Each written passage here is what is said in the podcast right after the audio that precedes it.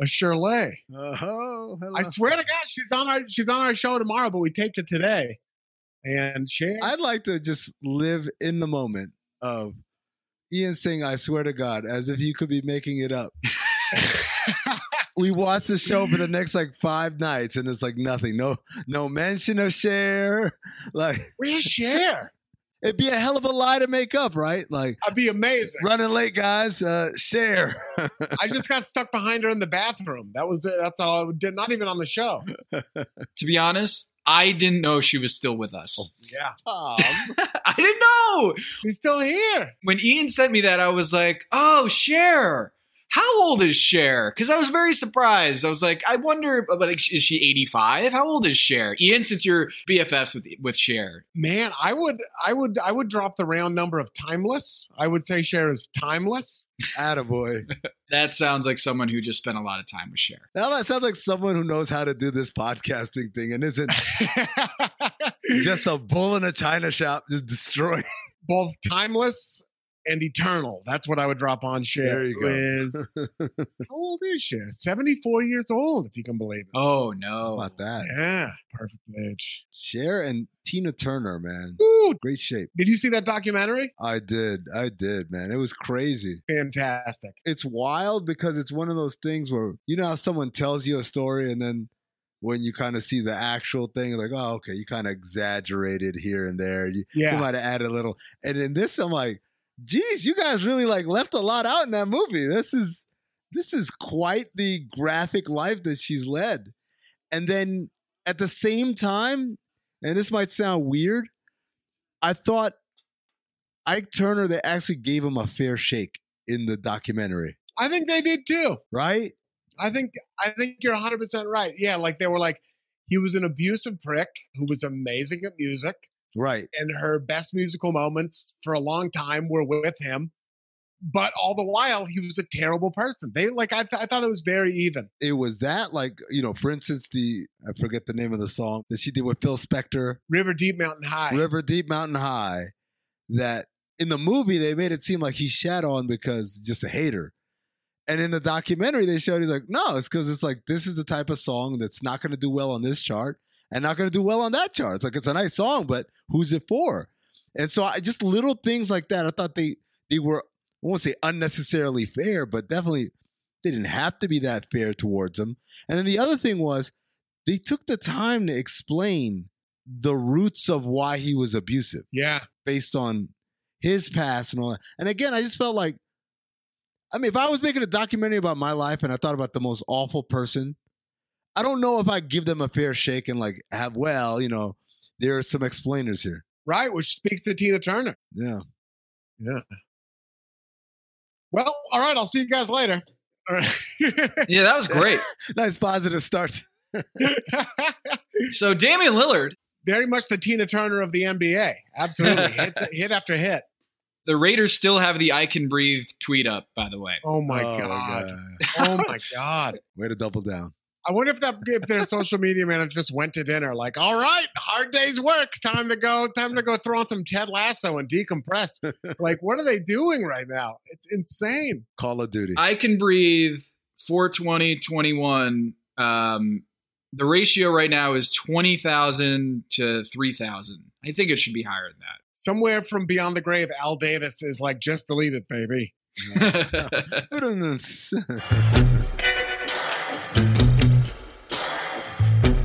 that. voice you hear there is Ian Karmel, the Late Late Show with James Corden. He's the head writer and co-host and also the co-host host of the All Fantasy Everything podcast and also a huge Portland Trailblazers fan. Thank you for joining us on the Haber Show. My pleasure. Thank you for saying I'm the co-host of the Late Late Show. I will absolutely take that. I'm out there on TV, Yeah. and, and if people want to call me the co-host, you know, go ahead. Put everyone on ice. Go ahead, lavish me with Who are we to, to get in the way of the semantics of titles and things? Look, James is the host. The show is on. You're on the show.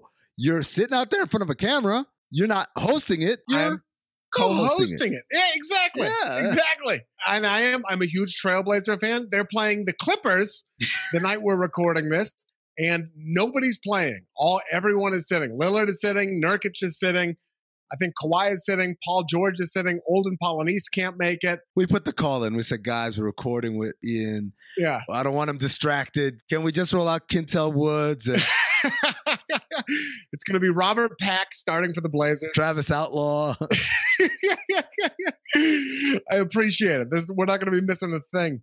It's beautiful. Well, everyone's just hanging out with Zach Collins. You know, this is what life is like for Zach Collins. We're just hanging out. We're waiting. This is the NBA season, right? Ian? It's like, hey, LeBron, AD, everyone's out. So the, the Blazers are just getting in on all the fun. That's right. Street Clothes, the story of the 2021 NBA season. That's Amin Elhassan, who is the co-host of the Le Batard Show podcast. Yeah, why not? We're kicking Dan off. It's just you and Stugotz. No, I'll take it. Also, Sirius XM NBA Radio, and I'm the co-host on this podcast. yeah, I'm the Ian Karmel of the Haber Show. That's right. That's right. so good. So I'm, I'm sitting here, and we had lots of stuff to get into on the NBA side, but really, I just want to hear more Ian Karmel. So, how the fuck did you get to be the co-host of this show? That's amazing. I started as a writer like six, seven years ago, right when the show first started. I was one of the first people they hired. I was here before James came over from England, and nobody knew who he was. I had no idea who he was. You didn't know who he was. You were just hired to be on the show. I was hired to write. They said, Hey, this person's taking over the Late Late Show. He's like a Broadway guy. And I was like, Cool. I don't, I know of Broadway to the extent that I was aware that like the Phantom of the Opera was a thing. we met at the Soho House, which is a very Hollywood. Oh place. wow! Already at the Soho Yeah. House. Like you're not a writer anymore. You're you're fucking talent.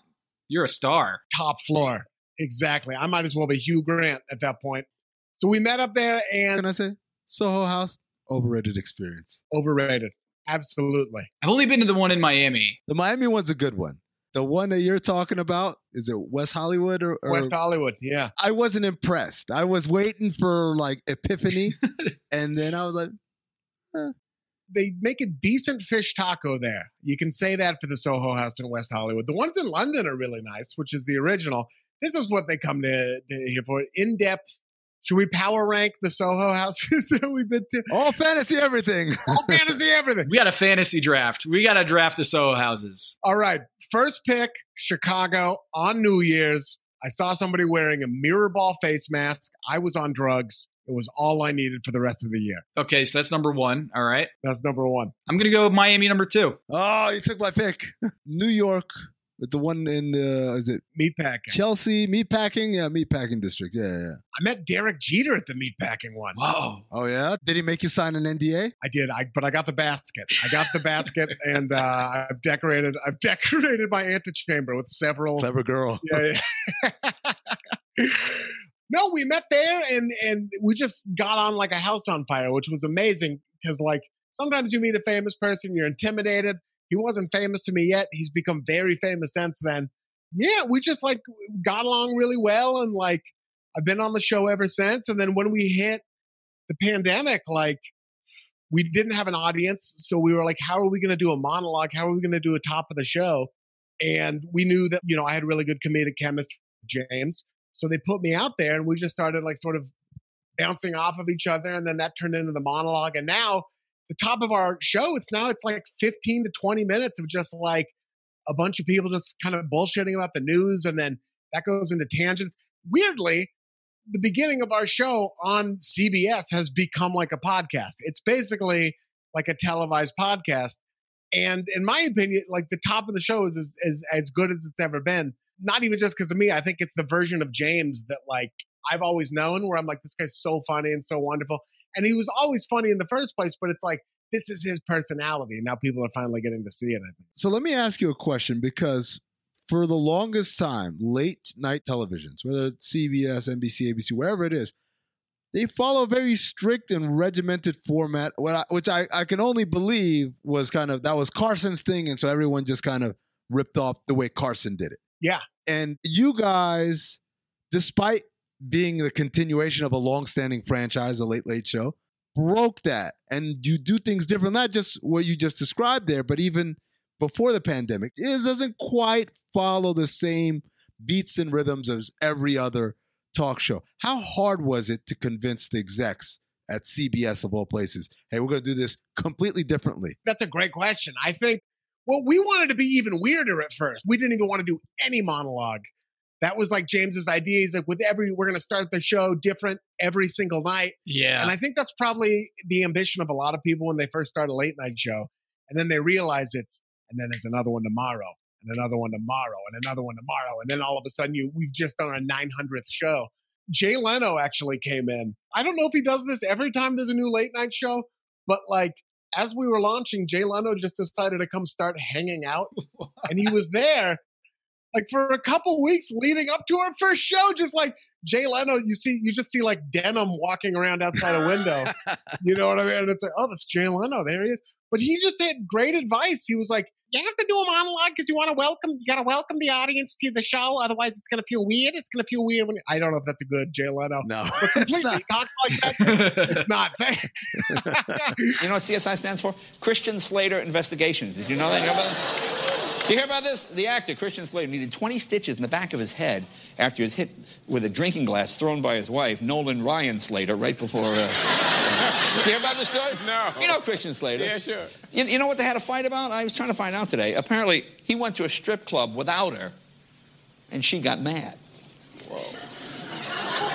She wanted to go. And most guys know what fun is it going to a strip club without your wife? You know, why would you want to do that? we started doing a monologue because of Jay Leno right off the top. And, you know, the thing about our show is that we've always wanted to sort of punch above our weight class. Like, we know anytime you do any kind of show, and I think this is especially true of late night, you have to sort of identify and isolate what your host is best at and then put them in that position to do that in as big of a way as possible and as often as possible. And we knew James didn't come from like a stand-up comedy background or or a, even a sketch background, really, the way so many other people on late night do. So we knew the monologue was going to be good, but maybe our monologue wasn't going to be the thing getting shared the next day the way you might with a Colbert or a Seth or or, or a Sam Bee, like kind of thing. So we were like, how can we put James? He's a song and dance man. He's won a Tony Award. Like, how can we get him singing? Okay, he did this thing back in England with George Michael where he was singing in the front of a car for Red Nose Day, you know, for like a charity thing. Mariah Carey is open to pitches. What if we pitch this to Mariah Carey? And like that's how Carpool Karaoke was born. And then something that we do like Crosswalk the musical was like James is like a, a Broadway theater guy. I was walking down the street in, in down Fairfax in Los Angeles where there's a ton of like Orthodox Jews. And I was crossing the street and I was like, it'd be very funny to do like Fiddler on the Fairfax, where we just shut down Fairfax for the day. we still haven't done that. I can't believe it. Wait, Ian, are you Jewish? 100% bar mitzvah and everything. Thank you for asking.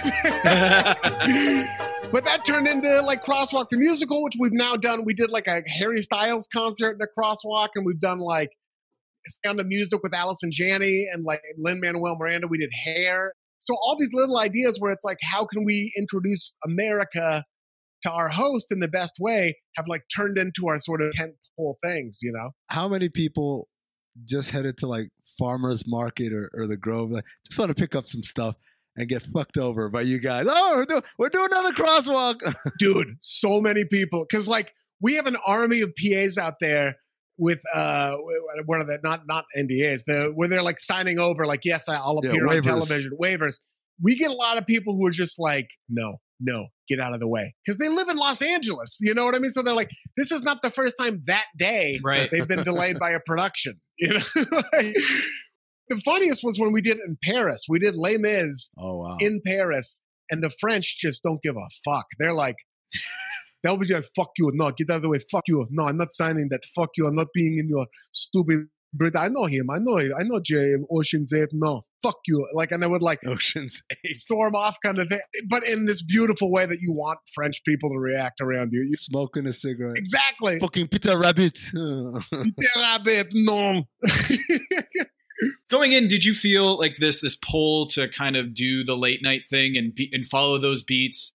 Because I feel like this happens in the NBA all the time, where a player wants to try to fit in and do what everyone else is doing without realizing, like, wait, I should do what got me here and play to my strengths rather than trying to be somebody else. for me personally, there was definitely a lot of that. I think that we were lucky in a way that like James Corden and Ben Winston, one of our executive producers who's known James since they were both in their 20s, didn't have a history with American late night TV. Like they knew who David Letterman was and they knew who Jay Leno was and you know, they knew who Johnny Carson was the way that we might know who I can't think of a British equivalent. John Cleese. Yeah, John Cleese and that, but except we've seen those movies. Like that's culture that didn't really make it over there, like in the same way.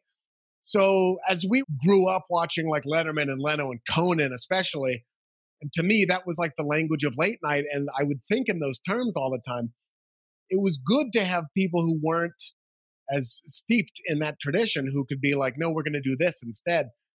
Because another thing is, there's a tradition in late night comedy at 11:30, and then there's another tradition at like 12:37, which is when we air. It gets weird. So, thanks to the NBC Universal merger, I can now show a Walker Texas Ranger clip anytime I want, whenever I want, just by pulling this Walker Texas Ranger lever that I've had for a long time but couldn't use. I've had this lever for years, couldn't touch it.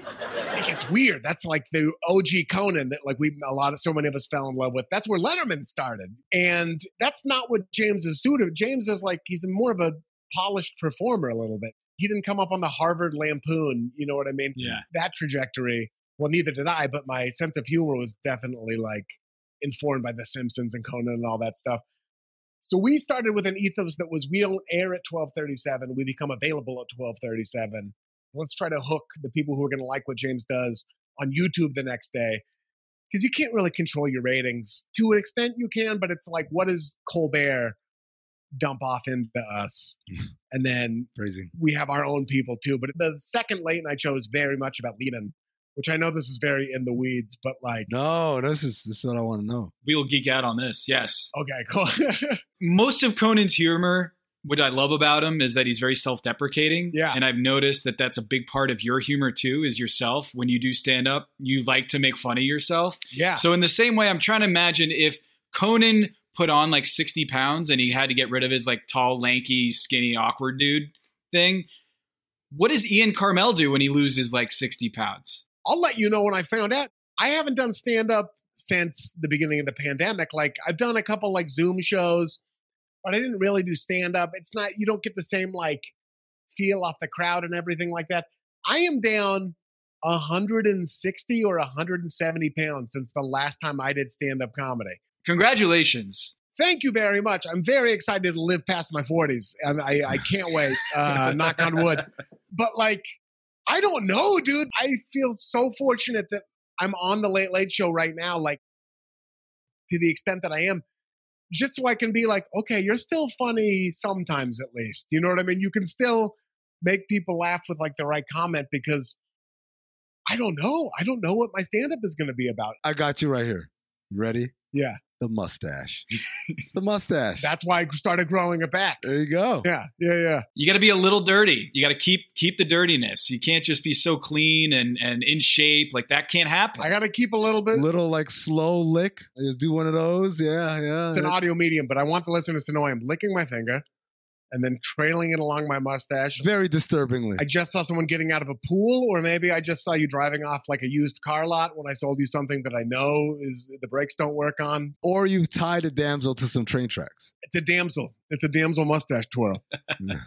I don't know. I've been like texting myself thoughts and shit like that, but I don't. I don't know exactly what I'm to joke about. When you're as big as I was, your whole life is informed by it, and like a lot of my comedy was also informed by it. And now I think I'm just too hot. I might just be too hot to do stand up. yeah, that might be it. Too hot for stand up. Your next comedy special. Yeah, Who's the hottest comedian? man. Like people have said Jeselnik, and I'm like, he's not hideous, but I would call him hot. Like if you didn't know he was a, a stand-up, he's not exactly turning heads when he walks in a room. No. Jeselnik's like a deconstructed sandwich. Like all the ingredients are there, but he doesn't register as hot. And I love Jeselnik, but like it's everything that you need to make a hot person is there. and maybe it's because he's so funny that he doesn't register as hot. Young Eddie Murphy was Yeah, he was. good looking, but might have that might mostly been confidence. 2006 Dane Cook. Oh yeah. Oh, Oh yeah. See, Dane, yeah. That's a smoke show right there. Oh, and then you have that makeup sex. You know that makeup sex. Oh. Right, guys? You put on a Viking hat. Who's the warden? Tell me who the warden is. You're the warden. You're my warden. Your fucking pussy's on lockdown.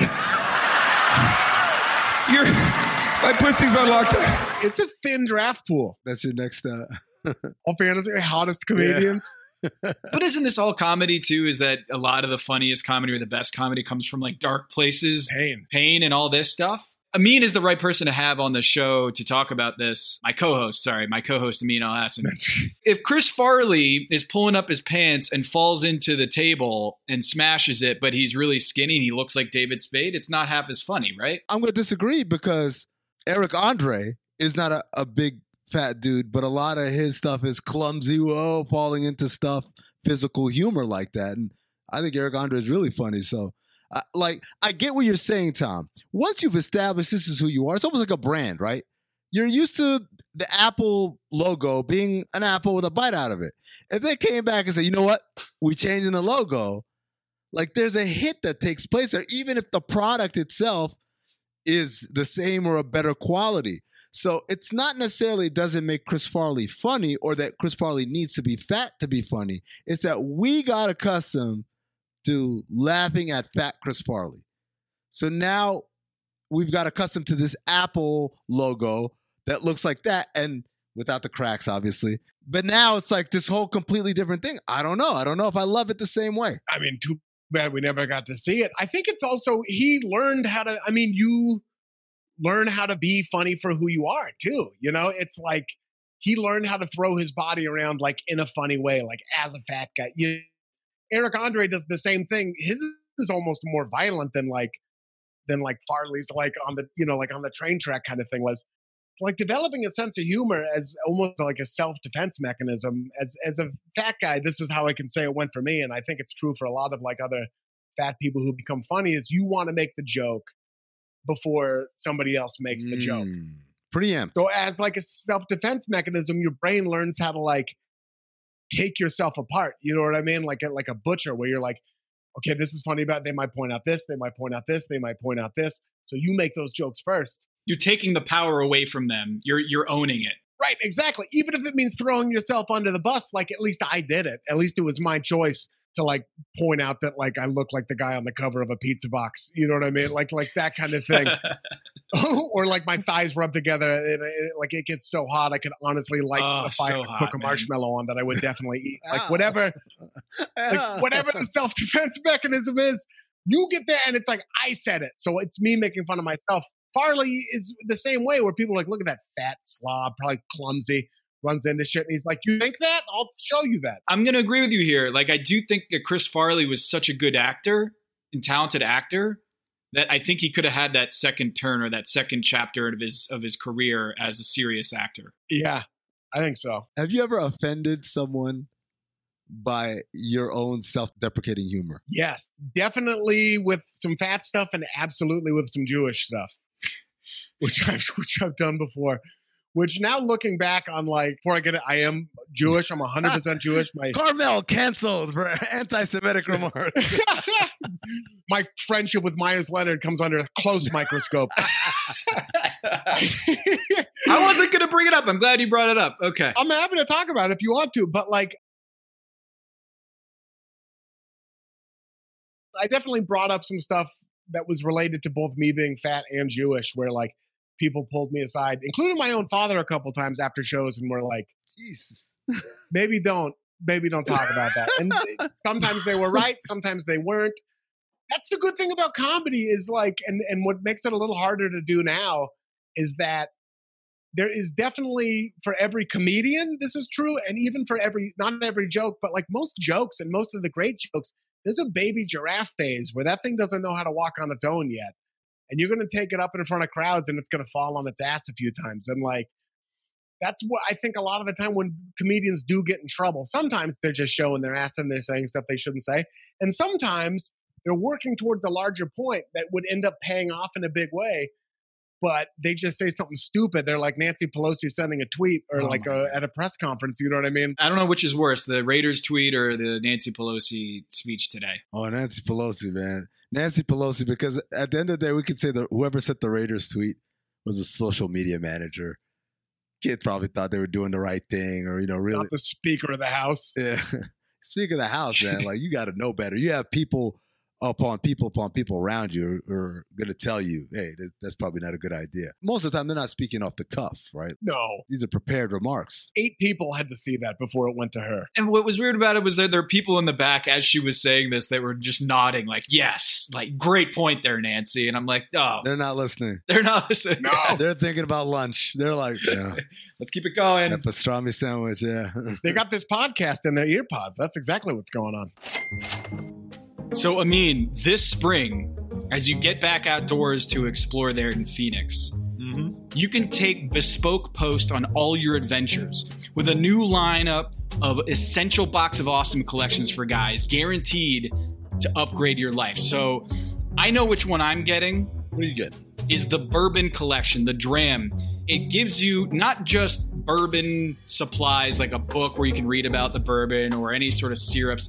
You also get those amazing ice ball kits. Oh, those really cool. It looks like the Death Star. And instead of having like a regular ice cube or even those big fancy ice cubes, it's even fancier. It's like a perfect sphere. Right. And like you don't have to go out and like go shopping for any of this stuff. It already gives the kit for you. Yeah, I wouldn't even know where to get that stuff, to be honest with you. So that's pretty cool. What else comes in the kit? Happiness. You get the book, you get the syrup, you get the ice cubes. But where are you going to put that in?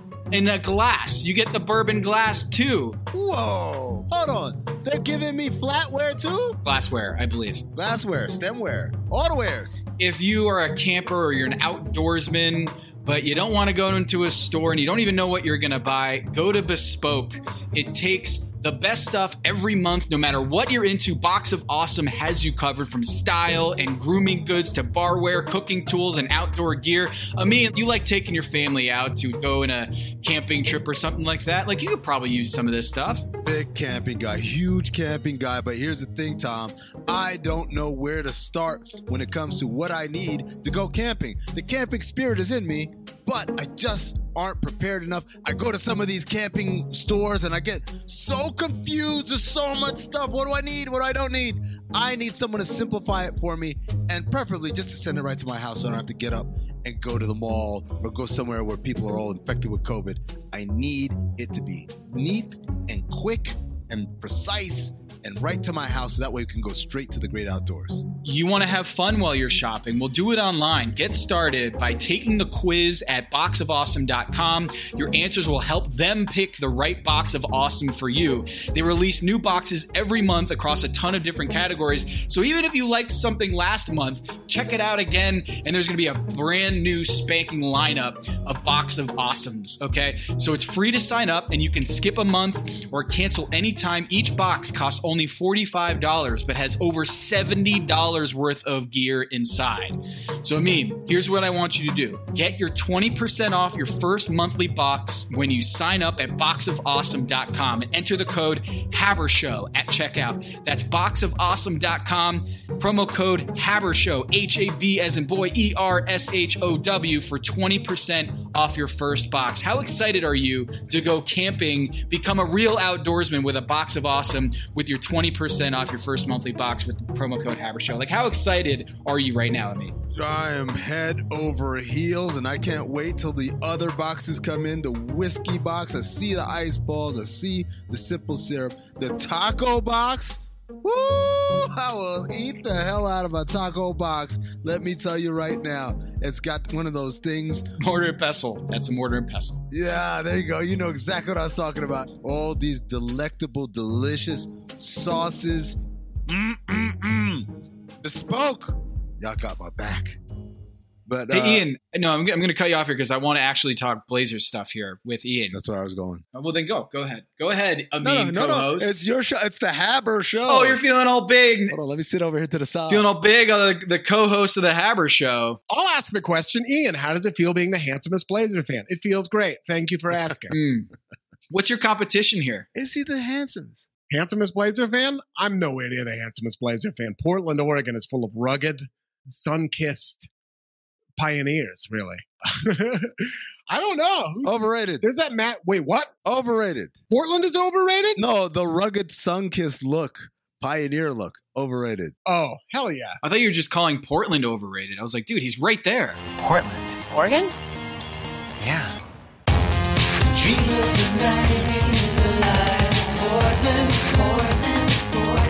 No, I love Portland. I love Portland. It's one of my favorite towns to drop in on, especially NBA or basketball wise. I went to the 2012 NCAA tournament. Mm-hmm. The regionals was in Portland. Yeah. and it was none of the teams had any connection to the Pacific Northwest. And I thought, all right, you're going to get a bunch of people who traveled or whatever, and maybe it'd be sparsely populated. And it was packed, and it was all these people were clearly locals because they either had Blazers jerseys on or Oregon jerseys on or Washington jerseys on. It was all like Pac Northwest people.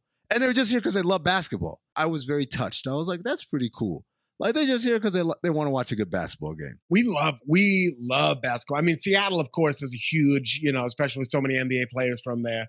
But yeah, Portland too. Just like we love basketball. The Les Schwab Invitational was there for the longest time, so we would like for no money you would get to go see like amazing high school basketball players. I remember seeing Tyson Chandler like in high school. Oh, wow. Wow. Why do you think that is? Why is basketball? I mean, because there are a lot of places, you know, you think about places in Georgia and Florida, football, Texas, football. You think about Minnesota, hockey. It's a hockey hockey state. Minneapolis, a hockey town. What made Portland a basketball town? Was it the Blazers, or was it already kind of a basketball town before that? I think it was definitely the Blazers. It was the I mean, it was the one thing we all had in common, you know, like in that in that city, like for the longest time. And it's the one thing that stayed the same, even as the city has continued to change from a place that was full of like not lumberjacks literally, but like lumberjacks and like as Chuck Palahniuk said, fugitives and refugees, like on the West Coast, to, to this Portlandia version that like part of the city has become now. Like the Blazers, they've been the constant. They've been the one thing that like we all had in common, and like the one professional team until we got the Timbers and the Thorns, you know, and we had the Fire for like a, a while there. It's it. That's all we have, you know. Sounds like a bad combination, by the way. Timber, Thorn, Blazers, and fire. It's just Yeah, insurance is through the roof. right, exactly. And we do have wildfire, so it's a prescient combination. But it's just when they started, I think 1970, 1970 was maybe the first year, or 72. I forget the exact first year, but like at least the whole time I've been cognizant of, of the Blazers, which I guess is from like the early 90s, like it's been the thing where I grew up in a suburb called Beaverton, and you could be there, or you could be like in deep southeast Portland, or you could be like in just any part of the city, and like any kind of person, you could talk to them, and it was always just the Blazers. It's it's that's what happens in like a one team town. And uh, again, the Thunder and the or the not the Thunder, the hell with the Thunder. Jesus the Christ. Thorns and the uh, and the Timbers are amazing too. But like, and they've been good. They've always like been good. that's a cool thing about the Blazers. I know this might hurt your feelings. They're like a lesser version of the Lakers, right? Like a less successful version of the Lakers. When that the Lakers, I think you'll take that. I can put my feelings aside and take that as a compliment. Yeah, I mean, like you're consistently good. Made the playoffs in 31 of the last 38 years. yeah. Small pockets of kind of struggles, kind of like the Lakers, as opposed to the Celtics. Me and Zach Harper talk about this all the time. Biggest fraud organization out there. Fraud. If you take championships post ABA NBA merger, Oh yeah. They've got four. They got three that Bird won, and then they got KG and, and Paul Pierce. And that's it. But like they live on this history where there were eight teams in the league, and Bob Cousy could shoot 27% from the field and he'd be an MVP candidate. And you guys rip Cousy. You know how, how many games Cousy played? You know, he taking trains to Fort Wayne, Indiana, and run into the ball game because the train is late and they played the night before in Boston. And he go out there and play 45 minutes. They've got these long stretches in their organizational history where they were just trash. Just trash. It's players showing up to games in cars that other players sold them at the dealerships they worked at in the offseason. and then your backup power forward could fix the car if he needed to, and he could get under there easy because he was six foot one. Yeah, that's like those are the teams they won championships with.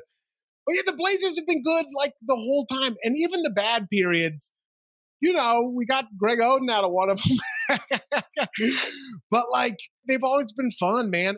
From the Memorial Coliseum to the Rose Garden, it's always been like a fun place to see a basketball game too. It's just it's been beautiful. You've likened the 2016 Warriors getting Kevin Durant like revving a Ferrari engine in front of a homeless shelter. Yeah. that means cracking up. Uh, the mental image in my mind.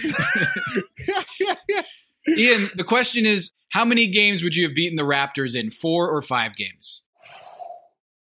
I think it would have been a gentleman's five. I think we would have given them one in Toronto, just out of a sort of we the North shared identity. Any bitterness that like that KD team you guys met in the Western Conference Finals, got swept. You had the Meyers Leonard game. You guys could have been champions two years ago. I was at the Meyers Leonard game. I know, man. Like it's it's that story every time. It's it's it's that. It's it's Shaq completing the alley oop from Kobe. Bryant to Shaq. In 2001, we would have won that championship. I guess you go back to the early 90s. I don't know that we would have beat the Bulls ever, and we definitely we didn't, and we didn't beat the Pistons either. But like, it is a bummer. It's a bummer knowing that we've gotten so close so many times. And I'm 36 years old, and I'm now at this young age, fairly young, getting into the I don't know if we'll ever see them win a championship in my lifetime phase. Really? What the hell? I don't know. I don't know. I don't know what it's going to take. Dude, you've lost all this weight. You're going to live through your 40s at least. Come on. I feel like I'm going to have like a long, healthy life from here on out. And here's the thing I'm happy. I'm a happy Blazer fan. There's a lot of people who are like miserable Blazer fans. Most of them are like really young right now who like want them to fire Terry Stotts and like and they think like trade everybody but Dame and then like or or trade Dame because the team is so bad. Like I'm not like that. I enjoy this. I'm fine with this Blazers team. I'm fine with us being this good and occasionally making it to the Western Conference Finals. How frustrated do you get though, knowing that at least in the last three or four years, you could probably point to injuries as being more of a reason for Portland's shortcoming than anything else. Yeah.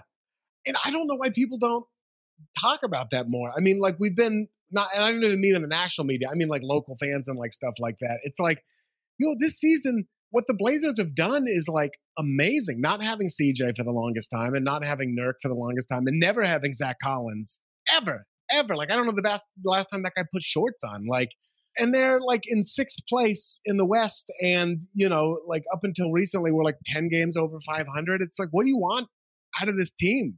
They're doing pretty good given the circumstances, and I mean, that's been true. Like, I mean, with Wesley Matthews snapping his Achilles, like, you know, several seasons ago and all that stuff. Like, every time they've started to rev up. So it's, it's frustrating, but like, who do you get mad at? It's like one of those things, you know? God. Uh, God, yeah. You wouldn't fare well on first take. I'll just say it right here. You'd be way too reasonable. yes. Ian's like, hey, you know, I'm just happy with like a 50 win season every year. That's it's really fun to watch Damian Lillard. Skip Bayless over there is just like, you fraud. Just wants to bite your head off. Skip, here's the thing. You go to the Rose Garden, you get yourself a bunk sandwich, you sit there, you watch Dame score 40. Maybe we win, maybe we lose, and there's no traffic on the way home, Bubba. We'll be right back. And then we go to commercial. They have great food in the Rose Garden, or uh, well, I'm sorry, the Moda Center. Moda Center. Does it bother you the name change? I shouldn't have started meditating a year ago. I lost my edge. Here's I don't care anymore either. I'll call it the Moda Center. You know, whatever. You used to. It did used to bug me. I was one of those people where I'm like, I'm not calling it Moda. I'm calling it the Rose Garden. But that just doesn't sound like calling it like I'm only going to call it the Vet. It's just still so you can't get you can't be mad about the Rose Garden. You can't be mad about the name of a place. It's more like it. Yeah, come on, you can't. Be whatever. Get, get get your money, Paul Allen's sister or whatever. What is your take on Lamarcus Aldridge getting his jersey retired? Uh, now you started meditating. Do you think like, hey, Lamarcus Aldridge, come on down? Yeah, absolutely. Absolutely not. I wish him well. I think he made the right decision for his for his that health. Just took me so, that just took me so off guard. I mean, I'll take a hard left turn on this one. the meditation went right out the window. yeah, fuck that guy. Absolutely not. Yeah. That's it's not fuck Lamarcus Aldridge, but it's like we haven't retired Brandon Roy's jersey yet. And I think we should retire Brandon Roy, Roy's jersey. I don't think we should retire Lamarcus Aldridge's jersey. We're not in that place. You shouldn't retire it yet, or you shouldn't retire it. We should never retire Lamarcus Aldridge's jersey. Wow. I think number 12 should be available for whoever wants to wear it for in perpetuity. We didn't do anything with he didn't he was never okay, so he was Wait a minute. we did I mean we were good. We were in the playoffs. Ian, you're putting Tom in a weird position because Tom has been a guy's who's traditionally like, yeah, Lamarcus Aldridge is a little overrated. And now he's got to be Now I got to defend the Lamarcus Aldridge cape. the Skip Bayless is coming out of you here. Ian. It is. Where you're like, where the fuck did this guy win? Like, he never won the championship. What, we're just going to hand out retired jerseys like they're candy? We do as a franchise hand out retired jerseys like they're candy. Or we did. Everyone who had anything to do with the 77 team had their jersey retired. Oh, it's fascinating. It's crazy. Can we play this game? Can you name the retired jerseys of the Portland Trailblazers? Because I played this with Zach on, on the radio a few weeks ago and he failed miserably. Oh. I probably can't because there's Dave Twardzik, Maurice Lucas, Bill Walton. Uh huh. There's so many other people on that old team. I'll give you a hint. There are two eras of Blazer history where all of these numbers come from. One is the championship, the other is the teams that went to the finals in the 90s. Those Rip City teams. Just name names. Like it's, it's all coming out. I mean, Clyde Drexler and Terry Porter got their jerseys retired. Okay, you're up to five now. Did they retire Jerome Kerseys? They should. That's a jersey we should retire if we didn't. Jerome Kersey's a no. They didn't. They should retire Jerome Kersey's jersey. Not only because he was a great player for the team, but up until his death, uh, which was tragic, just a great like ambassador for the team in the city. He would just walk around the the Rose Garden at the time, and you could just go talk to Jerome Kersey. Which, as if you grew up in Portland, come on, what's better than that? He was so nice. Also, he had the softest hands I've ever touched. Every 15 minutes with lotion, probably that guy. Did they retire Duck? Yeah, I was going to say. no. Oh God, another rest in peace. So only Terry Porter and Clyde Drexler from that team then, because they didn't retire Buck either. Mm-mm. What about Uncle Cliff? Oh, Uncle Cliffy. Nope. That would be interesting to retire Cliffy. I think they should retire Rasheed. I think they should retire Brandon Roy, and those are the only jerseys I think they should retire until Dame retires. Yeah. So you missed Bob Gross, Lloyd Neal, Geoff Petrie, Oh, Geoff Petrie, I should have gotten Wow, that. Geoff Petrie. Jack Ramsay, Well, of course, Dr. Jack. Larry Steele, Lionel Hollins, and uh, Larry Weinberg, the owner. I think Lamarcus Aldridge is great, but Lar- Lamarcus left and took a meeting with the Lakers. I mean, him shunning the Lakers was one of his greatest Blazers highlights. I will say that. But he left. Brandon Roy wanted to stay, you know, and he and his knees just gave up. I would retire Brandon Roy from that era before I retired Lamarcus, even though I think Lamarcus's tenure with the Blazers was kind of underrated now, but not jersey retire underrated. I think we all agree Brandon Roy's a no-brainer. Why is Yeah. it taking this long? It's insane that he hasn't yet, and it makes the team look bad. I think. You mentioned it earlier about uh, Meyers Leonard, and I wanted to ask you. Amin and I have talked about it before how that was such a deep cut of a slur that he used. Oh my God. Yeah. I'm not leaving because you asked me about Meyers. I'm plugging my laptop. I'm used to this. Amin does this every three minutes. He just gets up and walks off set. Ian, you're back. I'm back. What was it like to read Meyers Leonard, who you were, I think, friendly with while he was in Portland, and maybe still friendly with? Yeah. You know, it was it was a bummer to to see that video. It was definitely a bummer. I'll be honest, like I, I am friendly with my I was friendly with Meyers and remain like, you know, cordial with him. I wouldn't like call us friends or anything like that. But we're friendly. I wish him well and everything. And like, you know, I'll text him every now and then. But like the first thing that occurred to me when I saw that video was he doesn't know what this word means. Like that was earnestly my first reaction. Wow. And it was he doesn't know what this word means. And the internet and online gaming are so full of loose slurs and just like people throwing them around that like that I honestly feel like like that word, you know, which is you know again I'm I'm Jewish, which is like harmful and hateful, and it sucks to hear anyone say it. Like I think it just probably snuck into his lexicon, and he just repeated it, thinking it was like a synonym for like coward or you know like bitch, which he said right after it, which he also shouldn't have said, especially like on a Twitch like that, which is also a dehumanizing and offensive thing to call people, but not to the level that the first word he said was, because I'm saying one of them and I'm not saying the other, to paraphrase a John Mulaney bit. If you're comparing the badness of two words and you won't even say one of them, that's the worst word. I immediately thought he doesn't know what this means, and then I also thought he can't say I didn't know what this means because that's going to be people are going to pile on him for saying he doesn't know what this means. I feel like I can't say what I want to say about it without people thinking that like my prior relationship to him is going to completely inform what I'm about to say, but I'm going to say it anyway because this is earnestly how I feel and how I felt when it happened.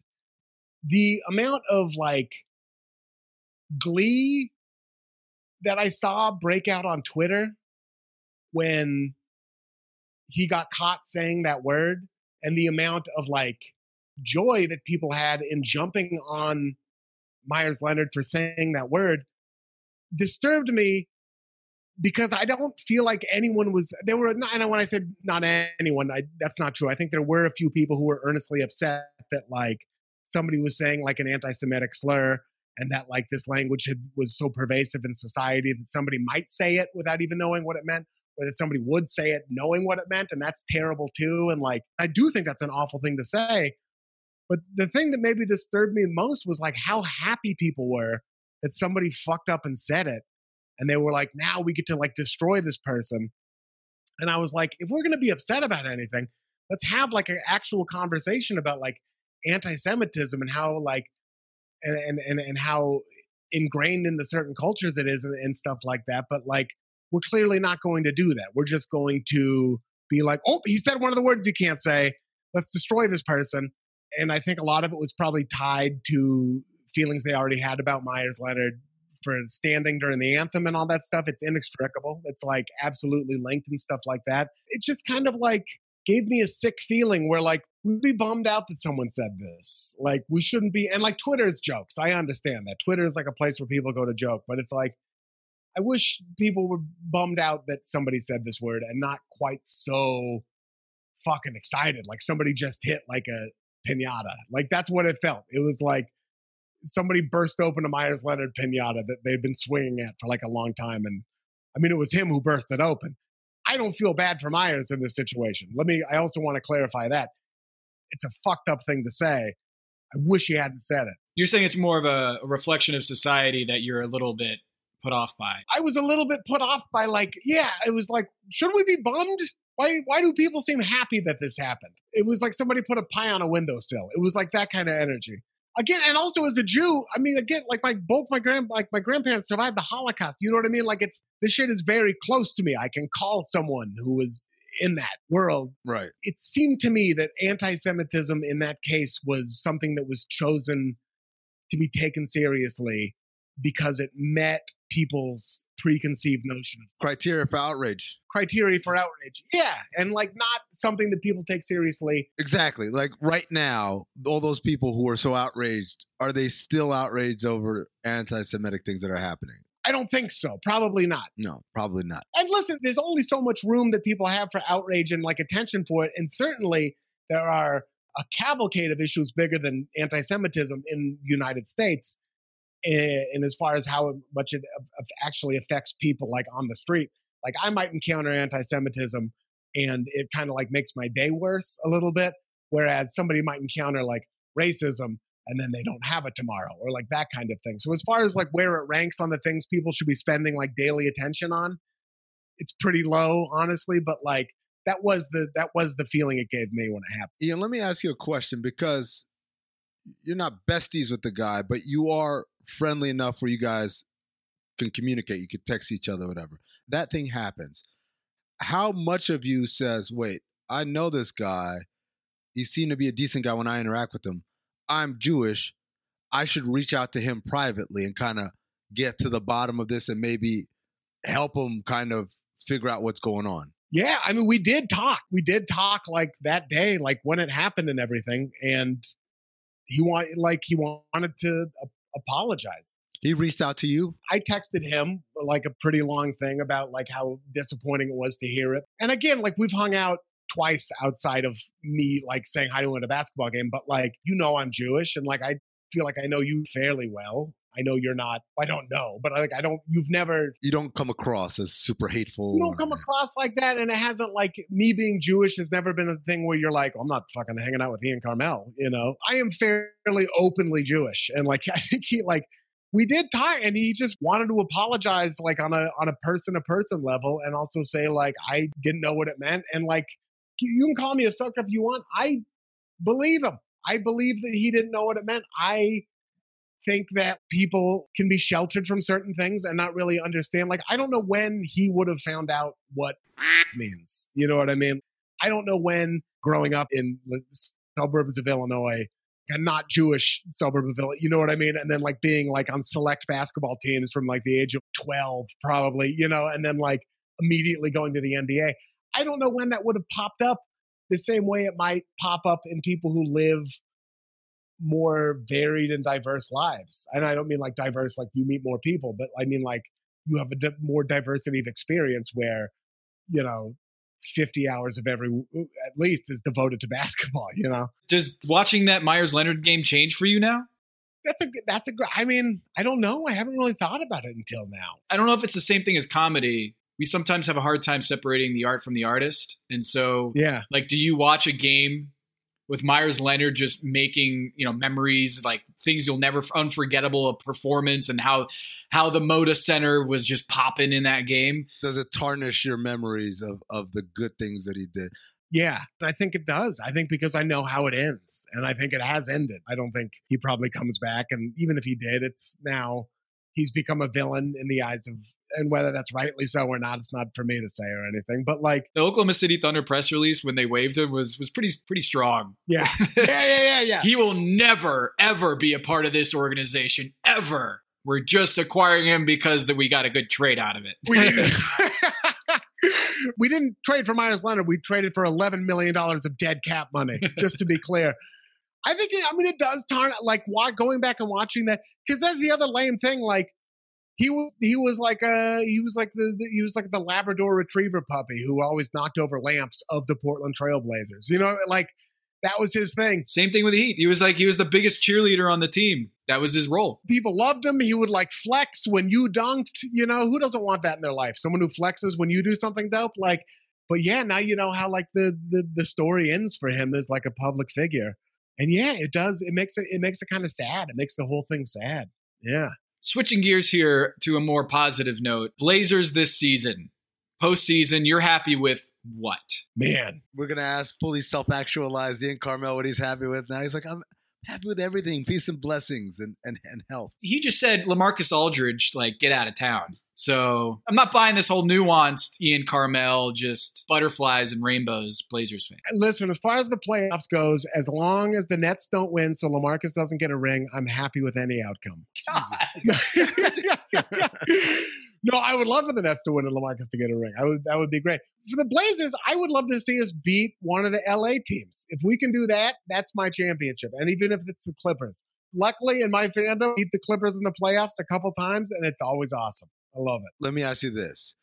If I told you you're gonna beat one LA team, but you're gonna lose to the other one, would you rather beat the Clippers and lose to the Lakers or beat the Lakers and lose to the Clippers? Oh, I'd rather beat the Lakers. I would absolutely rather beat the Lakers. Yeah, yeah, yeah, yeah. But losing to the Clippers, though, that would that would suck. I know it's it sucks because it's, but at least it's their new money. If we lose to the Lakers, it that's like five generations of fans being mean to me on Twitter, posting the GIF of me dressed like a Laker girl, like all that stuff. Where if we lose to the Clippers, that's like fifteen people who moved to LA to work in TV. Dan Wiki. No. It's Paul Scheer. It'll be Paul Scheer and Adam Devine being mean to me on Twitter, and that'll be and I'll be fine with it. I'll make it through. Ian, let me ask you. Well, let me throw my hot take at you and then get your Yeah. reaction. I didn't like the Norm Powell trade. Not because I don't like Norm Powell. I think he's a really good player and he's going to help them. But I thought Gary Trent did something for that team that, as the owners of the third worst defense in the history of the NBA, look it up. A guy who could at least get you a couple of stops at the end of a playoff game. yes. What was your reaction when you saw Gary Trent get traded for Norm Powell? I, my first reaction, I like that whole day. I was just like, "How did we not get Aaron Gordon? Oh, yeah. How did we just? I, I wanted them just to do. It's been four years of us like rumored, and it was CJ for Aaron Gordon, and I didn't want that to happen for like the longest time. And then like I saw the package you go went for, and I was like, there was nothing. We couldn't. There was nothing. I know we didn't have our first because of Covington and everything, but I was like, we couldn't somehow get involved in that. And like, I th- I love Norman Powell. I think he's amazing, and I think he's going to be fantastic on whatever team he signs with next year that isn't the Blazers, which is absolutely going to happen. I think you're right. I mean, like Gary Trent, there was a there was an energy he had on the court where it's like, listen, he's not Kawhi Leonard, but he like really, really cares, and he's going to like, you know, Dame and CJ can only play so hard on that end of the floor because of how much energy they expend, you know, when they're playing when they're playing offense because they're the, they're our offense. We need them to do that. Whereas Gary Trent was like a bonus on the offensive side. I think Gary Trent is going to be like have a long NBA career and be like really good. And also, we probably couldn't have afforded him, you know, next year. But like, He's gonna get a shit ton of money. Show me the money. he's going to get a lot of money. At least we would have had the option to match it. We probably wouldn't have. I thought if we were going to send him somewhere, I don't know, man. Like our offense was already pretty good, and it did go up a couple notches bringing in Norman Powell. So I was like, this is cool. This is not the answer. This this does not change the ceiling of our team. I, I didn't think really. I kind of feel like if if it was Gary Trent going out for Aaron Gordon, you would have felt a lot a lot better. That would have been great because he's got another year on his contract. We would have locked him up. You know, that would have been this year, next year with with Aaron Gordon, and somebody who can like switch on defense, Yeah, get a, get Yeah. a stop, guard Yeah. somebody. guard somebody, throw some screens up. Why do you think they're so bad defensively? By the way, you add Covington, you add Derrick Jones. I'm not saying you're supposed to be like the '94 Knicks, but like you're not supposed to be the third worst defense of all time. I don't know. I don't. I don't know. I mean, part of it is not having Nurk for a long time, and then not and not having Zach Collins too. But like, I don't know. I don't. Do you guys think you guys are so much smarter about basketball than me? Do you think Terry Stotts is an issue? Do you think it's his defensive systems, Uh, like, no. or do you think it's strictly like a personnel issue, or or, or effort, or what? I think the point of attack is a problem where with Dame and CJ just don't I don't think they stay in front of people enough to keep that back line from just giving up layups. Yeah, They have so much responsibility on the other end of the floor. I'm not even blaming them. But the point of attack, their perimeter defense, they need like a Rudy Gobert back there to clean up all that mess there. And they just they just don't have that kind of big, that dynamic big who can defend it at a high level. we love Nurk too, but yeah, you're right. He's not. He's not like that level of defender. He's good. He's just not good enough to make up for the shortcomings of Damon CJ. You know, it's a small backcourt, and it's not not necessarily a defensive ball hawk backcourt, and and because they're so good offensively, you kind of have to play them as much as they're playing, and, and so it's hard to even subsidize them with someone else. That that three man has to be just out of this world at that point. It's tough. Ian, I want to wrap here with this question. Yes. I just looked up the worst five PERs in Portland Trailblazer history in their career, minimum 50 games. So the worst productive players, I want you to just give me things that pop in your head when I say these players. The lowest PER of all time for the Portland Trailblazers in history with at least 50 games in a Blazer uniform is Caleb Swanigan, Oh, Biggie. He played 50 games. 65. Yeah, that's amazing to me. Biggie Swanigan, a big number 50 out there, I think he was. Like, here's the thing about Portland fans, and I'm just going to tell you this because this will be close to the reaction you get from me on all of them. We love everybody. I know. I didn't mean to say like a mean thing, just like a memory, No, no, yeah. something. I recall following him on Instagram and thinking, I can't wait for this long and fruitful relationship for the next decade. And then, and then I think the last thing I saw, he like was a post from Turkey or something like that. Maybe Amin has a story about this guy, Victor Claver. Oh, Victor Claver. yeah, big French guy, right? My immediate reaction is he was part of our. I think he's Spanish. Yeah, but Was he Spanish? Oh, Yeah. you're Spanish. You're right. Sure. Spain, the France of Europe, a lot of people call it. I know I do. I just remember him being like part of our. I just think the future, No, the future. We got Claver, Sergio. Criapa, Sergio, Criava. Rudy Fernandez, Sergei Monia. all these great European players who came over who were going to be the difference makers. That's what I think of Uh, Claver. I love this game. Very well. Let's go. Who's next up. All right, Nolan Smith. Oh man, Nolan Smith. It's a Dookie. You couldn't have loved him. He's a dookie. Nah, just like backup, backup point guard. I remember thinking he was very skinny, and somebody should take him aside and feed him a nice, a nice, a nice bowl of matzah or something like that. He was a very slender dude. Peter Gudmundsson from the 82 team. Peter Gudmanson. If you have to buy a Toyota Corolla, there's no better place to go than Peter Gudmanson's. I'll tell you that for free. Me and Zach have a thing where every day on we do this uh, thing called uh, this day in NBA history. We look up birthdays and we find the name of at least one person who absolutely would never play in the NBA today. Peter Gudmanson, ladies and gentlemen. No way, Peter Gudman. If Peter Gudmanson is is is 20 years old right now, that guy that guy brings a lunch pail to work for sure. Wait a minute. This guy is Icelandic and he went to Mercer Island, Washington High School? Whoa. Okay, so he's not local, but localish. He's a localish boy, Mercer Island, sure. Wow. I bet some other NBA players went to Mercer Island, actually. Who's next? Who's next? Caldwell Jones.